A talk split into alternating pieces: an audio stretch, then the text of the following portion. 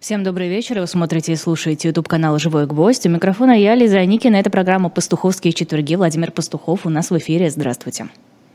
Здравствуйте, Лиза. Добрый вечер всем. Я прямо как Винни-Пух. Добрый вечер, если он, конечно, добрый.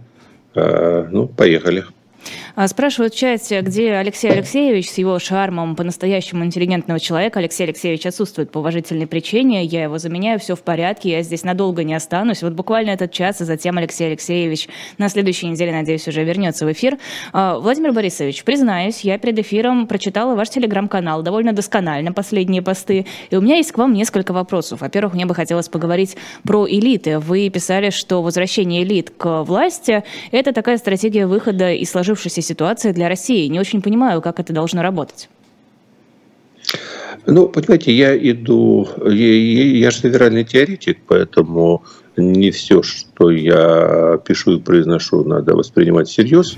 Это такой дисклеймер.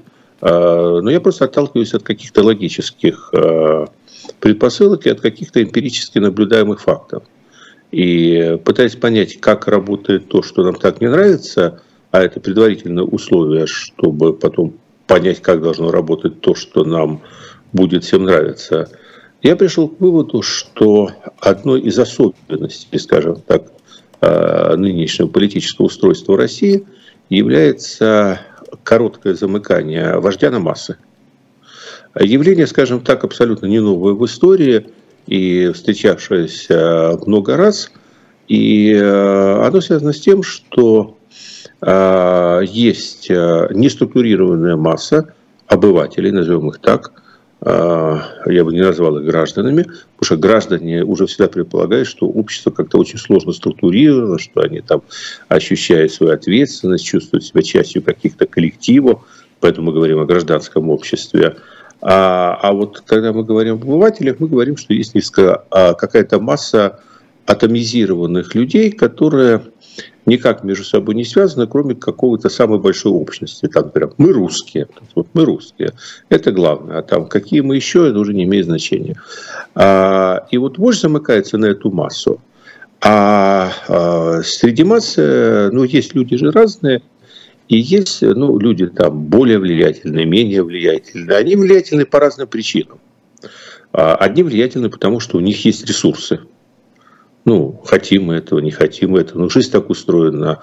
Если у тебя есть деньги, то ты можешь больше чего-то сделать.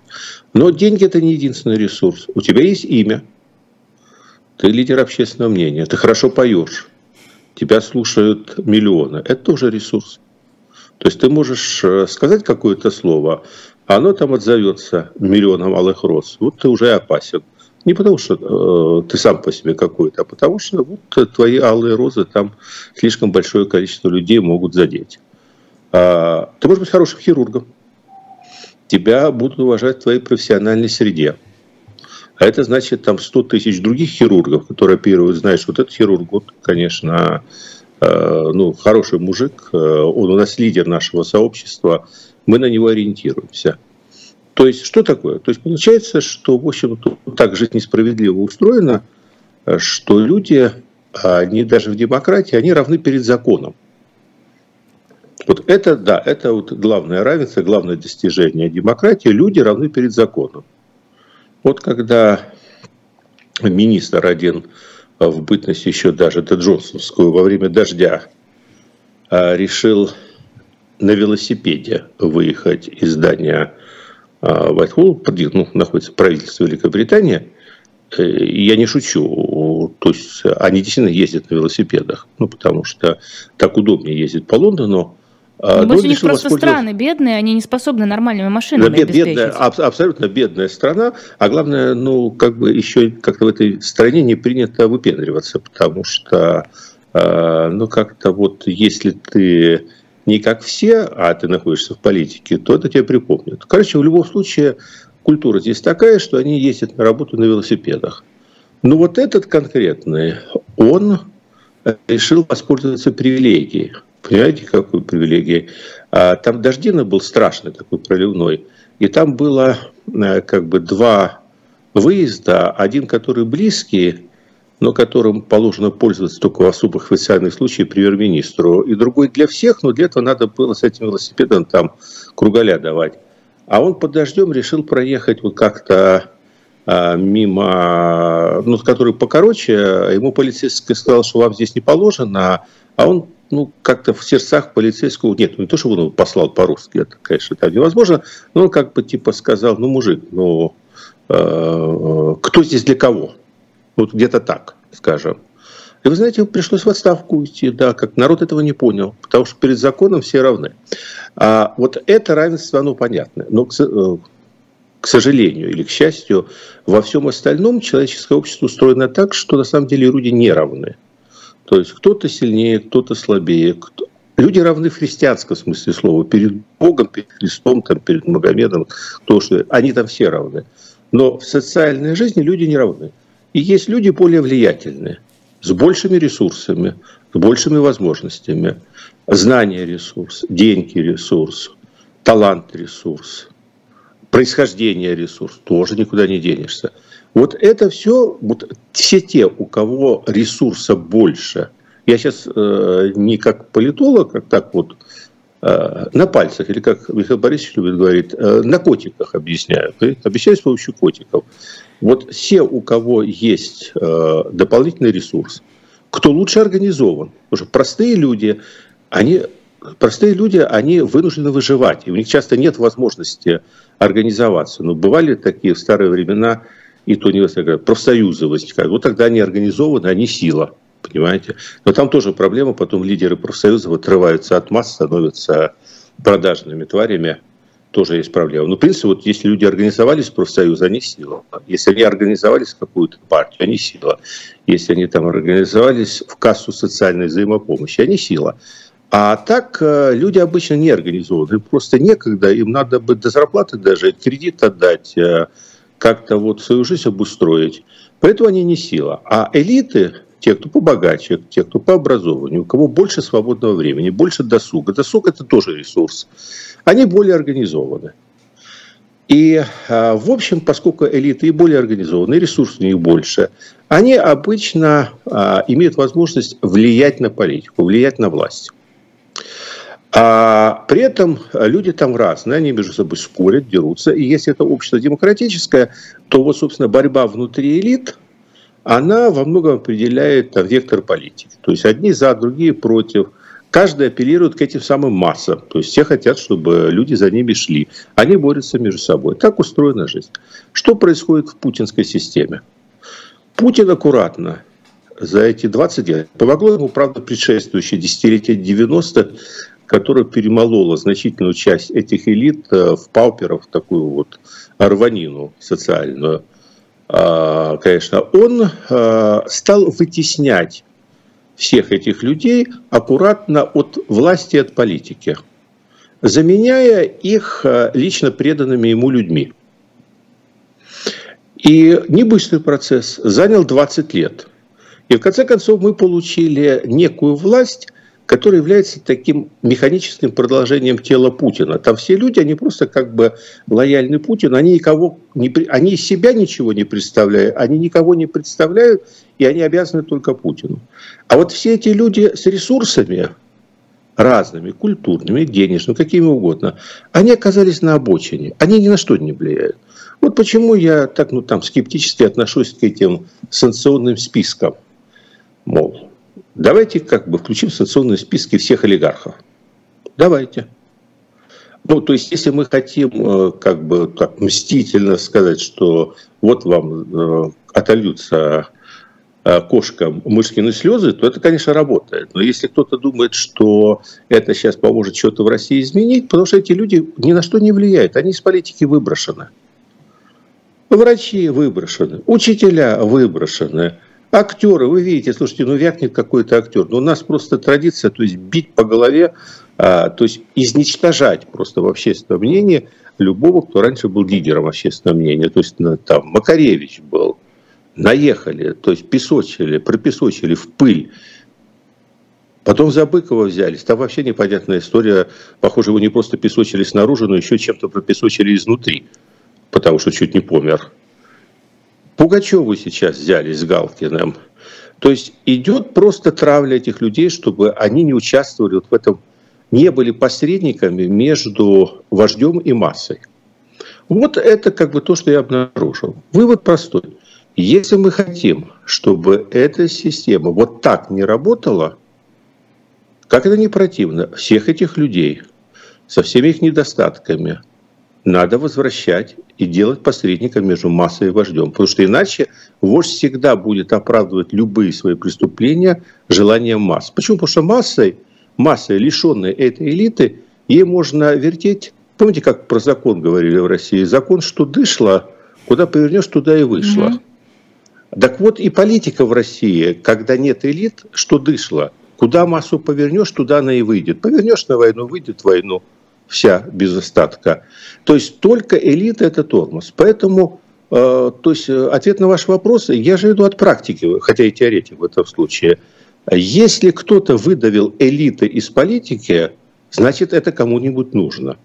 Значит, если ему так это нужно, то надо ему помешать и постараться вернуть их туда-обратно, потому что, видимо, это единственный способ предотвратить дальнейшее повторение таких событий. Владимир Борисович, а тогда следующий вопрос. Являются ли оппозиционеры, я имею в виду видных политиков, и не только а, той самой элитой, частью ее?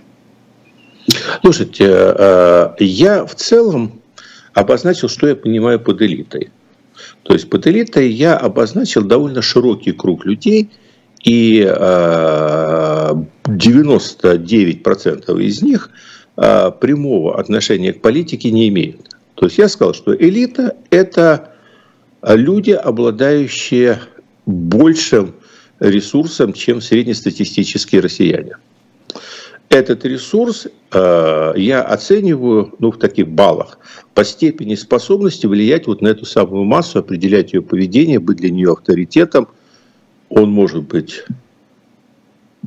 результатом способностей, происхождения, денег.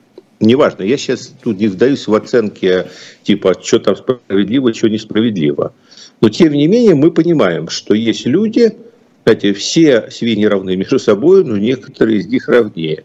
А это по другому поводу было сказано, ну да, есть люди, которые а, в силу каких-то обстоятельств а, они обладают большим ресурсом, чем другие. При этом между элитой и неэлитой нет китайской стены. То есть в нормальном обществе человек, вот в открытом обществе, человек довольно легко из неэлиты переходит в элиту. В закрытом обществе, в закрытом обществе элита замкнутая только для своих. Она размножается почкованием. Такое общество быстро умирает, загибает, потому что оно вырождается. То есть вот достижение открытых обществ в том, что там элита постоянно обновляется, пополняется, в том числе генетически, за счет того, что люди в нее входят, если они чего-то достигли, они перемещаются из этой атомарной массы, они превращаются в элиту. Точно так же, если они деградировали, они из этой элиты выпадают и растворяются. То есть это, это матрица, это не замкнутая структура. А, соответственно, а, какая-то часть этих людей интересуется политикой. Ну да, а, поскольку она интересуется политикой, а, и она активная, и у нее есть определенный ресурс, то это такой ну, политический отряд этой элиты, который э, участвует. Но он не равен всей элите, понимаете, он ее минимальная часть. То есть вот от того, что я себя провозгласил оппозицией, то есть это не значит, что я провозгласил себя новой там какой-то элитой. Э, но это просто значит, что в принципе эти люди э, обладает определенной образованностью, обладает определенной организованностью, обладает определенной позицией, живут не по течению, ну и да, и поэтому на что-то влияют, естественно, являются одним из отрядов элиты. Одним из отрядов, но не всей. Но захочет ли эта элита, если вдруг ее вернут во власть, что-то делать? Мне кажется, за последние 20 лет э, большая часть этой элиты либо озабочена на протяжении всех этих лет э, добыванием себе денег, тут довольно правильно говорят про олигархов, у них вполне коммерческие интересы, либо это как раз та самая оппозиция. Ну, вы знаете, э, не хочу и не могу, да, как пела уже упоминавшаяся здесь певица. То есть захотят и смогут ли? Это два разных вопроса.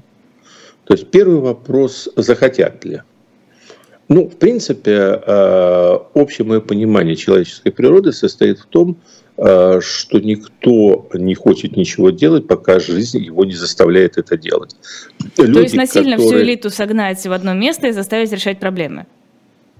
А, так э, жизнь-то заставляет. Вот если вы как бы следите за моим телеграммом, а, то вы понимаете, что в последнее время меня а, заботит некая перспективка такая небольшая, Э, быстрого превращения внешней гражданской войны во внутреннюю.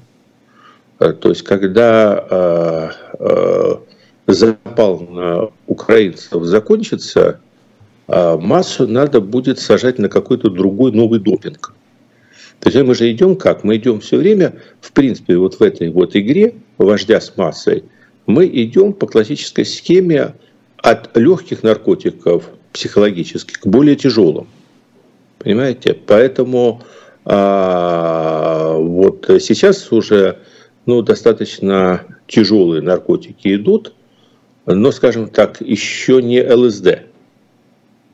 А вот как бы следующее, это будет ЛСД. Это когда по одному украинцу на каждой лестничной площадке будет. Вот он будет враг в соседней квартире и ты его будешь ненавидеть и с ним бороться. То есть э, вот когда дело дойдет до этого, то у элиты э, останется гораздо меньше пространства рассуждать, хочет ли она пытаться куда-то вернуть. То есть э, вопрос, видимо, должен стать ребром.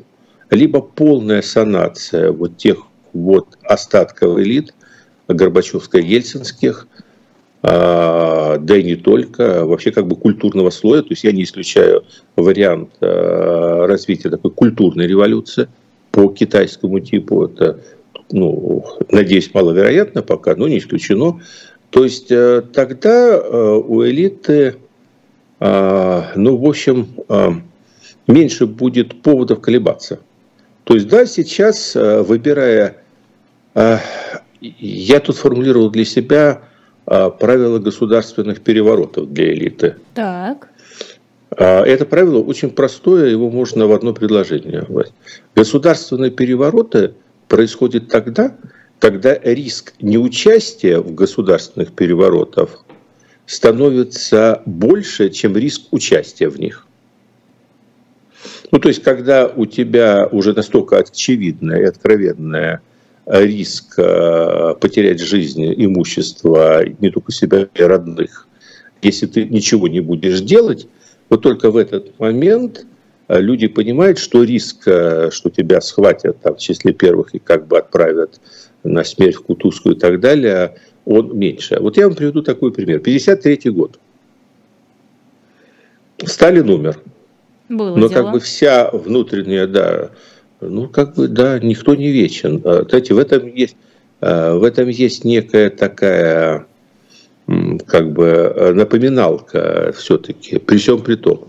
А, можно, конечно, покуролесить, но, но вечно не будет. Вот Сталин умер. На самом деле есть человек, у которого в руках сосредоточена и без Сталина необъятная власть. Он выходит, удовлетворившись этим зрелищем, кричит Хрусталев в машину, садится, уезжает, и внутри себя уверен, что все, без вариантов. Под ним дивизия, под ним все практически органы внутренних дел, как бы они ни назывались, и рядом с ним абсолютно ничтожные, такие мямлящие, раздавленные, ничего из себя не представляющие вожди. Э, где-то там есть э, озлобленная, но закаленная в боях армия, но которую никто же в России никогда в расчет не принимал, с где-то приблизительно елизаветинских там времен.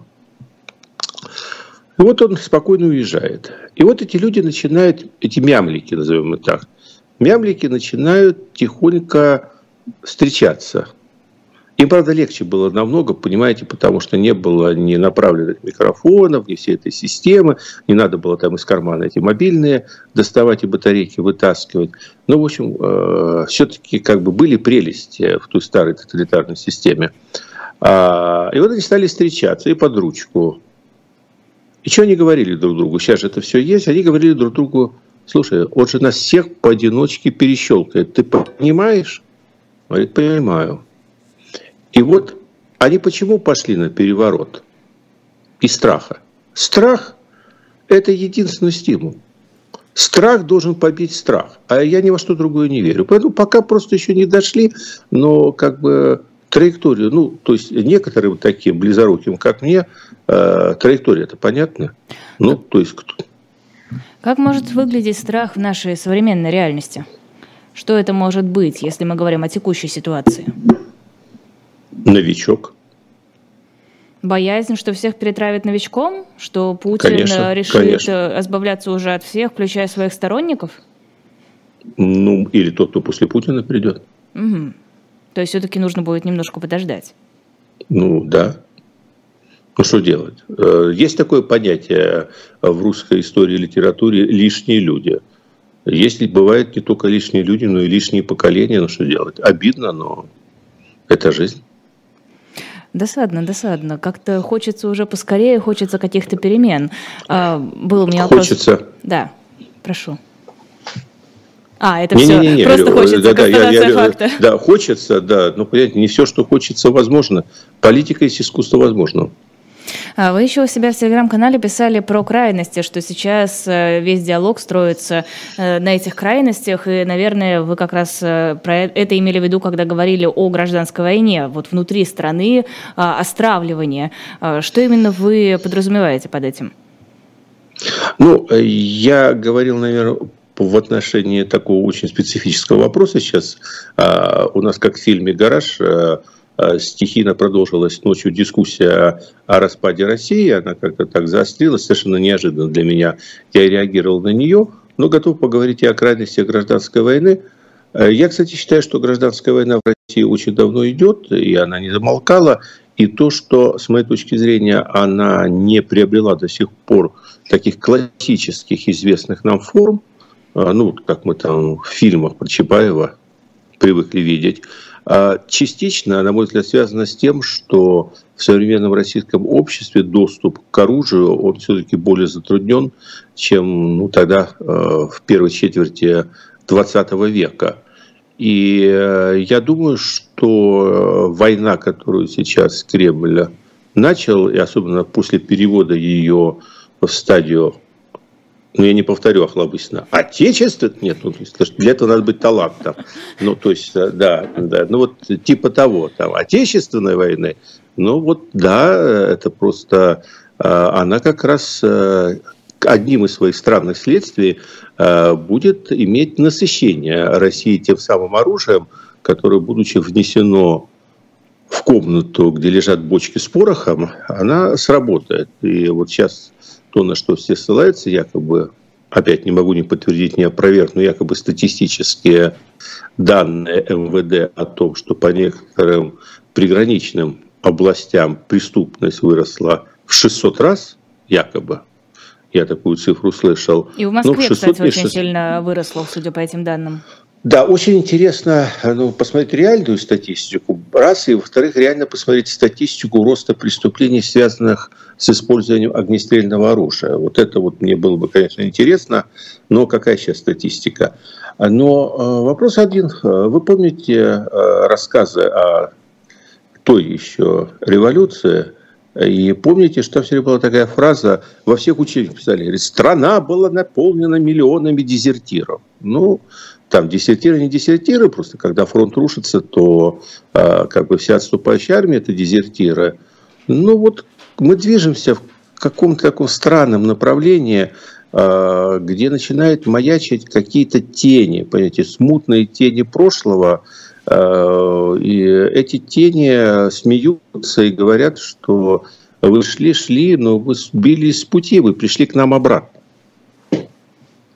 А, если позволите, я хочу небольшой перерыв на рекламу сделать и рассказать про книжки, которые можно у нас купить. Во-первых, про книгу... Прекрасно. А, а да. а, я, а я попью из своей муми чашки свой свою ромашку. Пока. Да, вы можете Прекрасно. смотреть на мою чашку, а я буду пока рассказывать про книжки. Э, книга Энн Эпплбаум называется «ГУЛАГ» э, про ужасы советского прошлого. Ее можно найти на shop.diletant.media. Стоит она 1800 рублей, но помимо нее там есть много других потрясающих книг, в частности, целая серия, которая будет прекрасным подарком на Новый год, очень красивая, с вот этими узорными срезами, с красивыми иллюстрациями, нарядные все книги в единственном экземпляре, так что заходите, выбирайте, если вам что-то понравилось, покупайте скорее, пока кто-нибудь не увел ее у вас из-под носа. Если просто хотите нас поддержать, можно по QR-коду или по ссылке под видео перевести нам какую-то сумму. Будем вам крайне благодарны. Мы существуем на ваши пожертвования. Это «Пастуховские четверги». Владимир Пастухов в нашем эфире. А, мы буквально за два часа до нашей с вами встречи говорили с Леонидом Гозманом,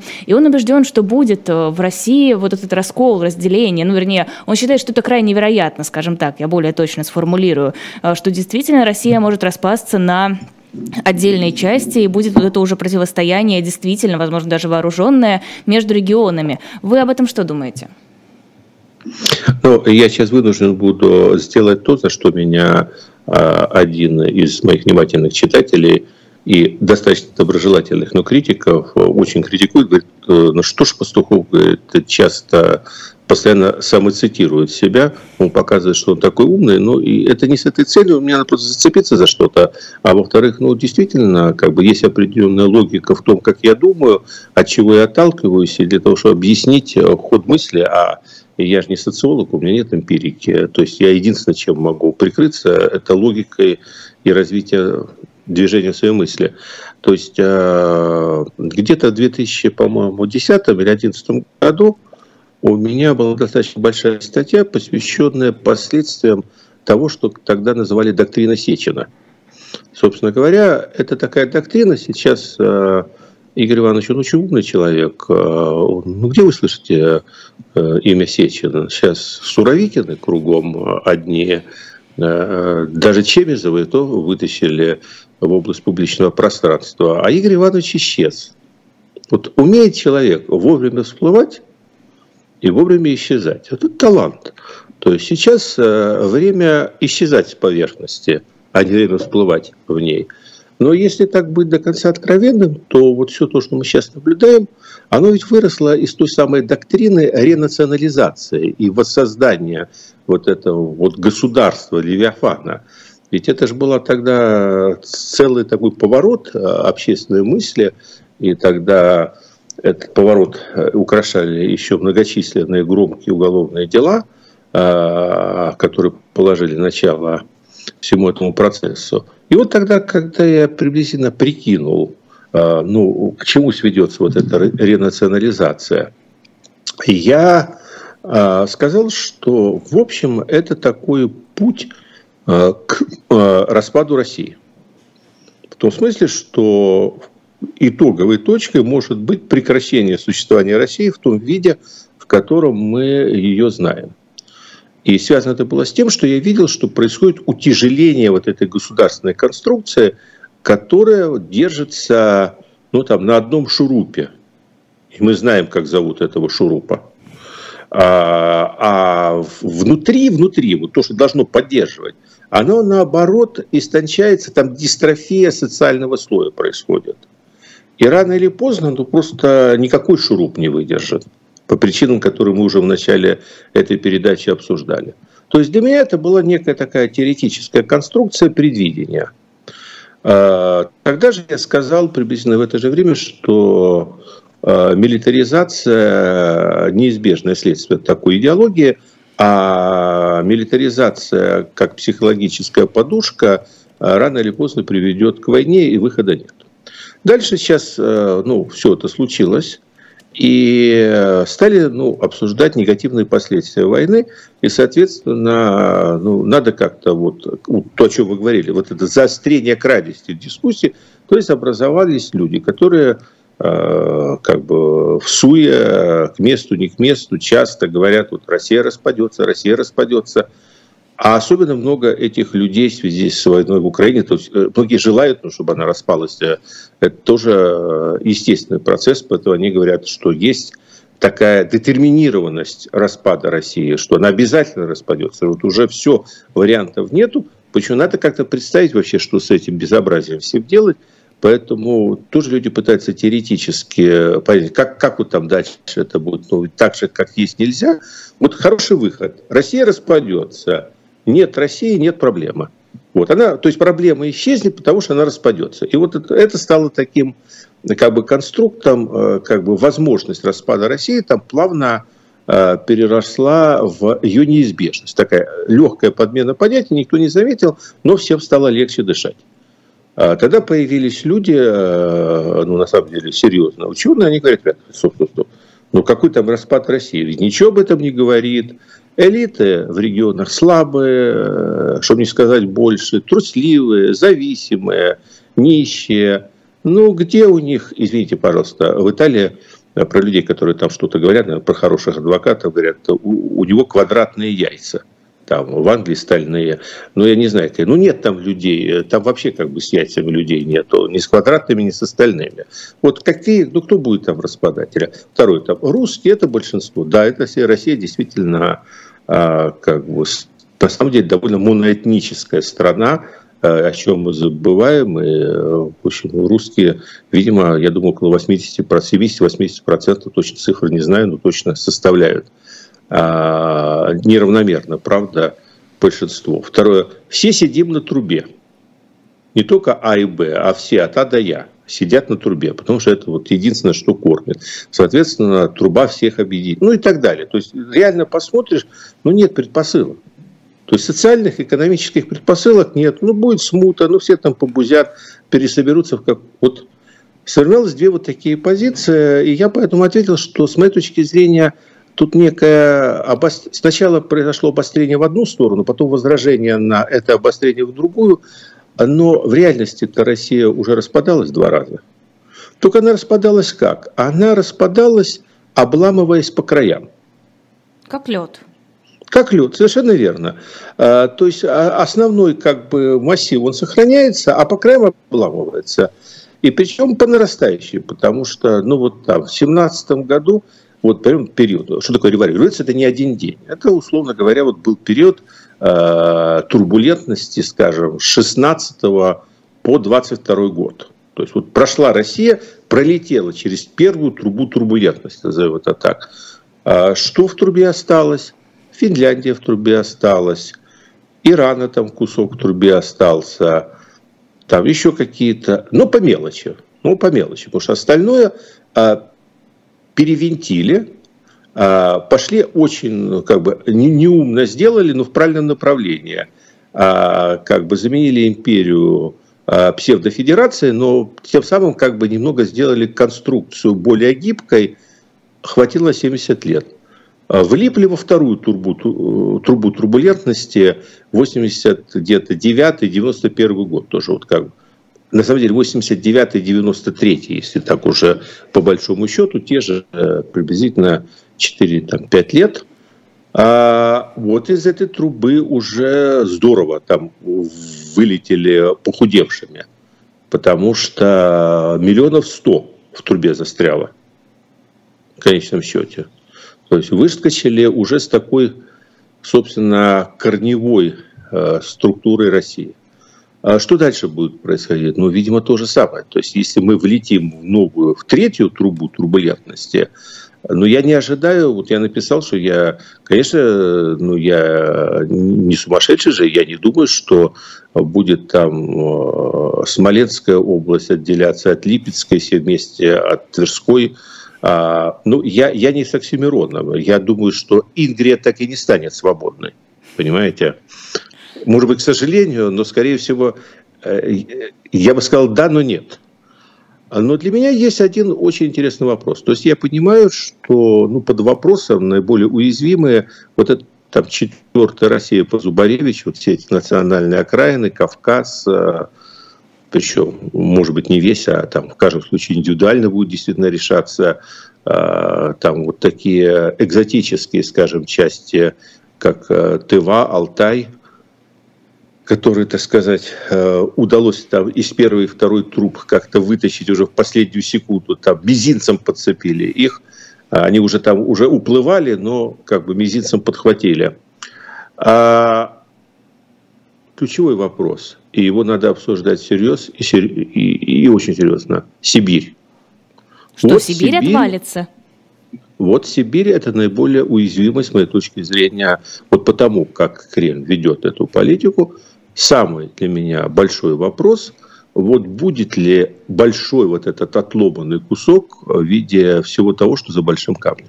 Сибирь-то вот почему? Мне кажется, скорее какой-нибудь Кавказ, э, регионы... Про Кавказ я вам сказал. Ну, Сибирь почему? Почему Сибирь? Да, мне кажется, она максимально потому стабильная. Что... Наша русская Сибирь. Да, да, да, потому что она экономически, она экономически уже и психологически сориентирована на три страны. Японию, Южную Корею и Китай. Угу. В бытовом смысле.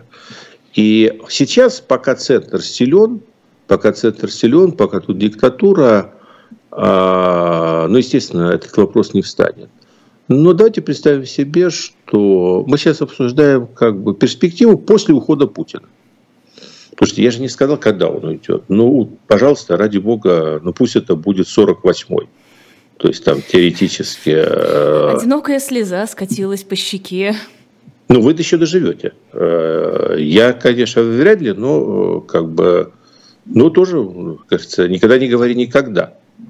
Будут как какой-нибудь там граф Ростов со слезой смотреть на Горбачева. Но ну, допустим, 48. Ну, какая разница? Слушайте, я же сейчас... Слушайте, моя прелесть в том, что я ни на что не претендую. Мне не избираться, мне там ничего не надо. Амбиций у меня политических нету. Ну, уйдет через два года. Ну, да. Уйдет в 48-м, да. Для меня в чем разница? Что если уйдет в 48-м, я... Лиз, давайте так, давайте мы оба доживем, а, и если Сибирь тогда останется русской, а, ящик хорошего шампанского ГАСе за мной. Договорились. Я бы пожала вам сейчас руку, но между нами определенное расстояние, да. к сожалению. А, можно э, вы это, я, переключимся тогда с темы Сибирью и распадом на еще одну, вернее, вернемся чуть назад, если не против. Давайте. Вы говорили про ЛСД, допинги и внутренних врагов, которых ищут. Но у нас разве сейчас мало внутренних врагов уже найдено российской властью? У нас, во-первых, есть ЛГБТ. Вот эти вот все самые, которые родители номер один, родители номер два проклятые. И есть иностранные агенты. Сегодня вступил в силу закон, который делает их вообще отщепенцами. Черная метка уже не просто формально с вот этой вот подписью данное сообщение, или как там она сейчас новая звучит, а вполне конкретное ограничение в правах. Знаете, мне сегодня, буквально перед нашим эфиром, Борис, мой сын, а, просто, как говорится, в тему принес анекдот, что Россия – это страна с традициями, традиционной культурой. Здесь есть только родитель номер один и потерпевшая. Грустно и смешно. Да, так что, ну да, конечно. Да, поэтому а, Э, вы знаете, для меня э, вопрос, конечно, об истерии вокруг э, ЛГБТ, он сообщество, он, конечно, честно говоря, навсегда будет оставаться для самого загадкой. Я, я понимаю, что есть какой-то закон социальный, который в любом тоталитарном обществе почему-то очень важным делает постель. Почему-то очень важно в тоталитарном обществе Э, кто как, э, где спит, с кем и в какой именно позе. Ну, мало ли, что там понятие, они в постели обсуждают. Понятие... Может быть, они заговор Слушайте, готовят. Э, нет, ну я вот не понимаю. Поймите, что на самом деле, условно говоря, ну, мы же все не дети, мы понимаем, что ну, как бы нет тут ничего нового, что были римские императоры, но они были довольно развращенные люди, и там, когда были эти оргии, Э, там к столбам привязывали обнаженных э, особ. И они там выходили, ну и по очереди там шли, э, соответственно, надругивались над привязанными. И там были перемешку как особи мужского и женского пола, и в общем, было все равно. То есть саму по себе, то есть говорить о том, что там с годами у человечества нравы портятся, ну, я бы не рискнул, откровенно сказать все, что мы читаем о апатичном человечестве, оно как-то не, не впечатляет с точки зрения э, там, соблюдения каких-то канонов. Ну, потом было влияние церкви, конечно, такое мощное, которое затубуировала какие-то вещи и, в общем, биологию загнала куда-то в угол. А, но потом стали люди как приходить в себя и ну, понимать, что человеческое и божественное, оно все-таки не в том, а, кто с кем, кому симпатии и так далее. Ну, то есть вот э, и вдруг, э, как только происходит, ну вот берем Джонатана Литла «Благоволительница». Ну, понимаете, такая страшная книга о Холокосте – но ведь она в параллель с Холокостом, она, там же есть вторая группа, которая э, изничтожается столь же несчастно э, в этом нацистском рейхе.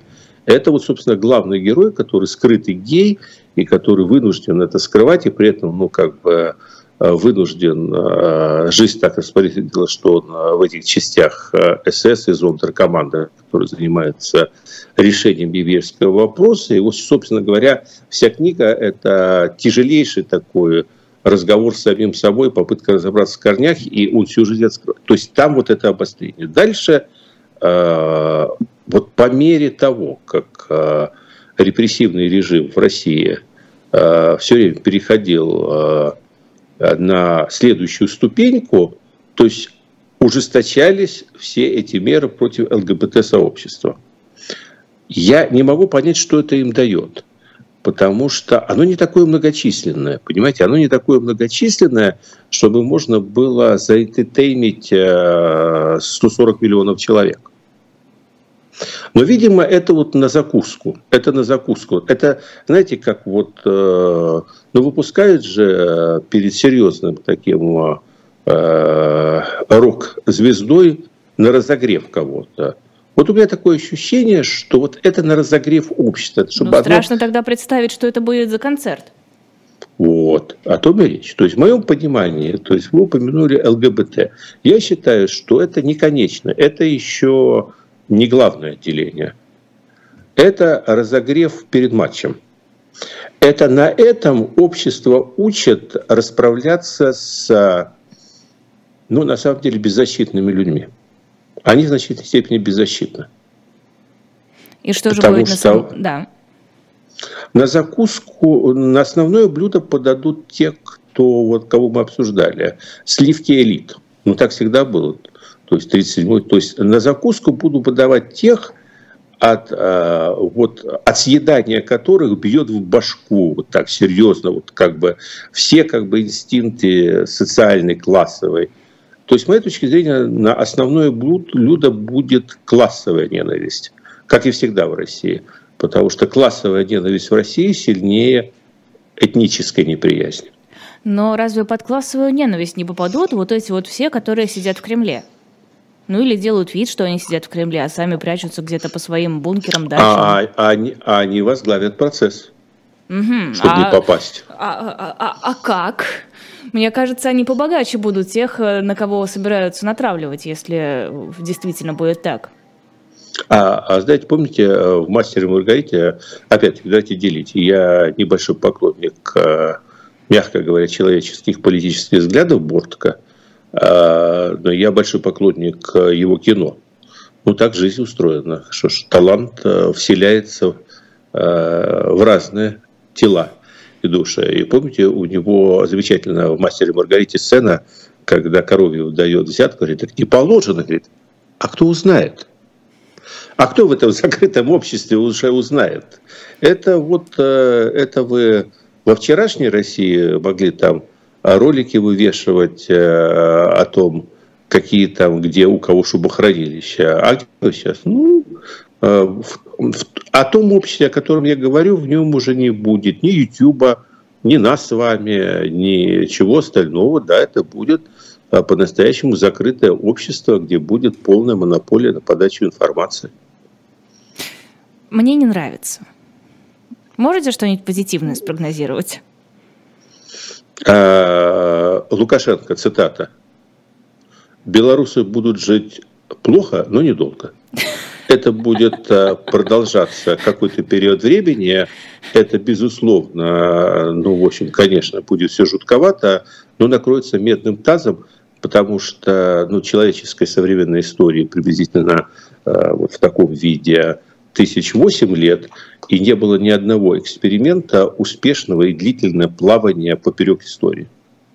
Все, все накрылись медным тазом.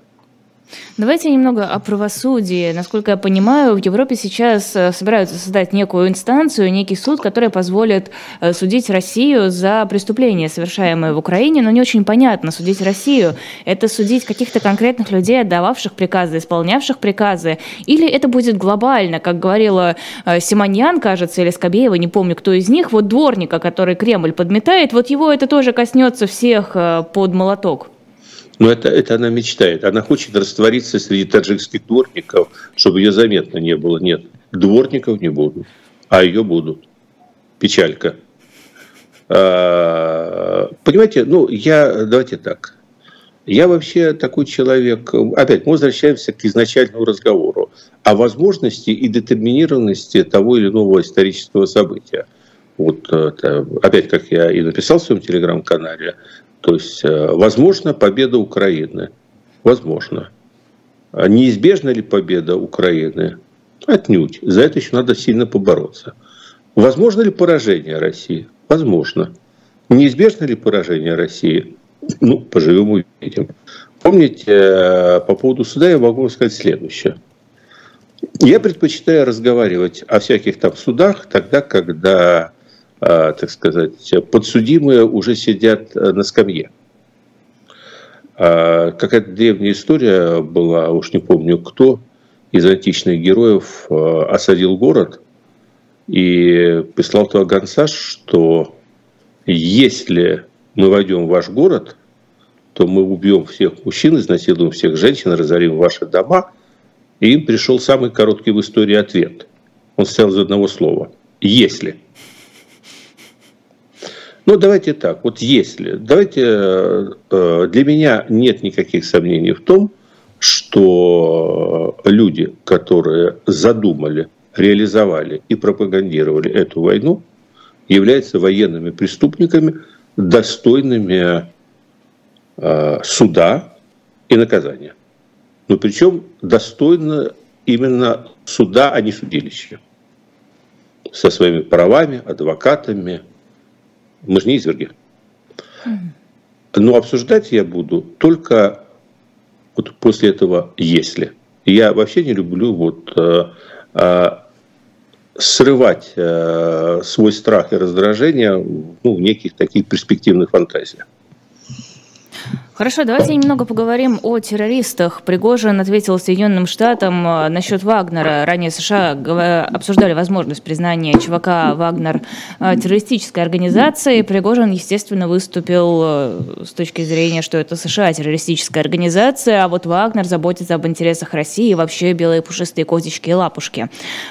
Кто такие террористы? Знаете, я должен сказать, что вот эта дистанционная связь она э, фантастически будоражит фантазию, потому что вы сейчас сказали, у нее послышалось чувака Вагнера. Мне это так понравилось, э, что я, наверное, в дальнейшем так это приблизительно и буду называть. Есть у нас такой чувак Вагнер, и он совсем не, не террорист. А вот э, чувак не террорист, а ЧВК террорист. У меня сложное отношение к этой проблематике. А, мне кажется, что э, пора вписывать э, какой-то второй закон Годвина.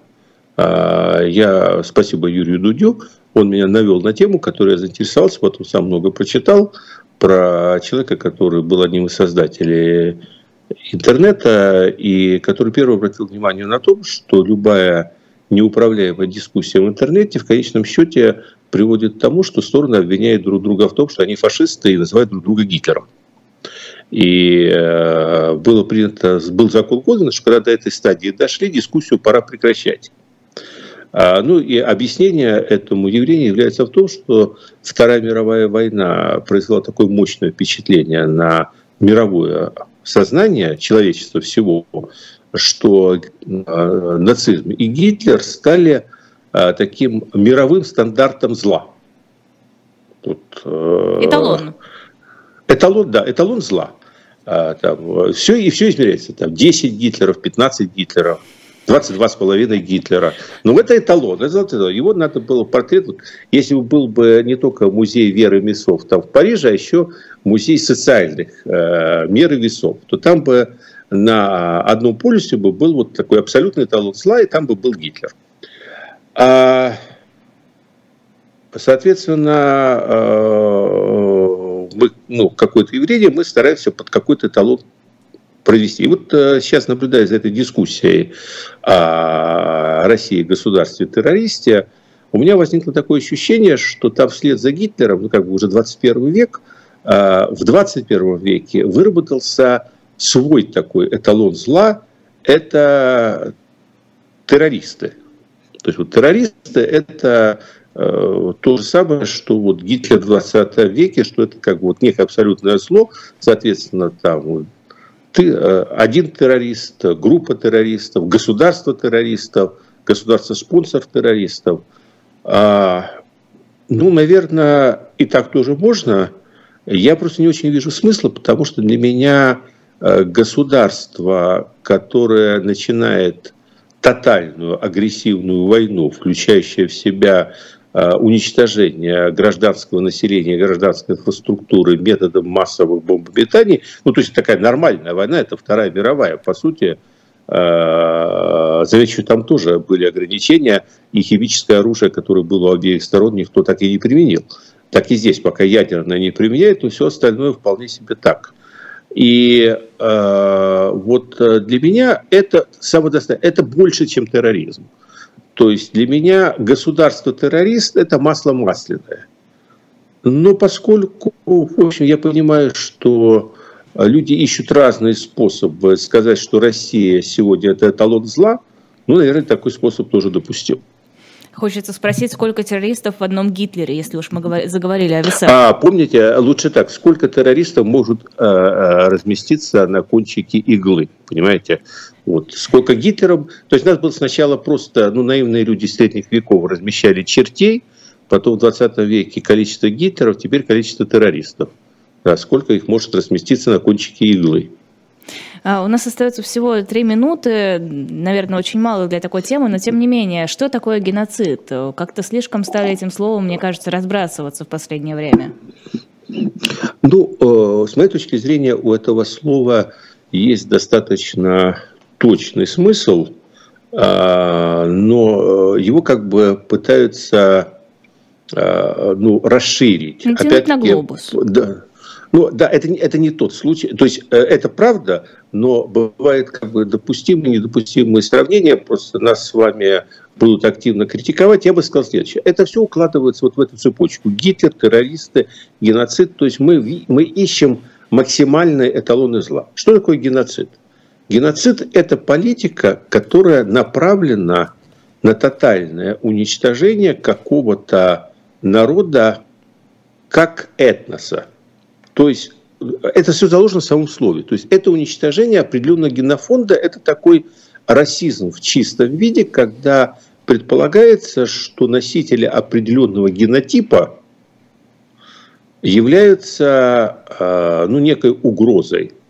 И цель политики – это уничтожение. Ну, хорошо, самый простой для меня э, пример э, там, какого-то геноцида это там, уничтожение младенцев библейское, понимаете? То есть там надо было уничтожить всех младенцев. Такой вот принцип, э, неважно, хорошие они, плохие, цель какая. Уничтожить вот, э, потенциальных противников, у которых есть вот этот вот генотип. Соответственно, ну, в резня армян, ну, наверное, геноцид, потому что там была очевидная цель а, именно уничтожение всех людей, которые Э, относится к этому этносу. Холокост, ну, такой классический, наверное, самый страшный пример геноцида, где ставилась прямая цель как бы окончательного решения еврейского вопроса, то есть просто этническое, неважно, хороший, плохой, то есть вот э, если можно доказать, что у него есть определенный вот ДНК, тогда не было ДНК-анализа, значит вообще бы все было еще круче, поэтому приходилось там идти на какие-то компромиссы. Мерить, вот да, да, все. да, понимаете, это все. А сейчас, сейчас все просто. То есть в этой связи у нас вопрос в том, является ли политика России на сегодняшний момент ее, является ее целью уничтожение физическое всех украинцев. Мне кажется, что так вопрос не стоит. А Голодомор? То есть это сложно, потому что тоже э, там не было цели уничтожить украинцев, там была цель сломить определенный э, класс. Э, ну, у меня моя бабушка умерла в 1937 году от туберкулеза, ну, потому что последствия этого голодомора, они, конечно, сказывались не только на селе, но и даже в Киеве. И, в общем-то, все было довольно сложно. Но понимаете, я не думаю, что а, целью было именно уничтожение а, именно генофонда украинцев, тем более, что проводниками этой политики ну, были партийные украинцы те же. И плюс, с моей точки зрения, Украина была не единственной территорией, вот нашей территории проводилась такая же политика, насколько понимаю, в Казахстане похожая была политика. А, то есть вряд ли можно считать, что это была акция специально нацеленная против Украины. Это была общеимперская кампания. Но, опять-таки, это никого не оправдывает. Это никого не оправдывает. Спасибо огромное. Владимир Пастухов в программе «Пастуховские четверги» на YouTube-канале «Живой гвоздь». Время прощаться. Спасибо огромное за эфир и всего доброго. Всего доброго. Спасибо большое, Лиза.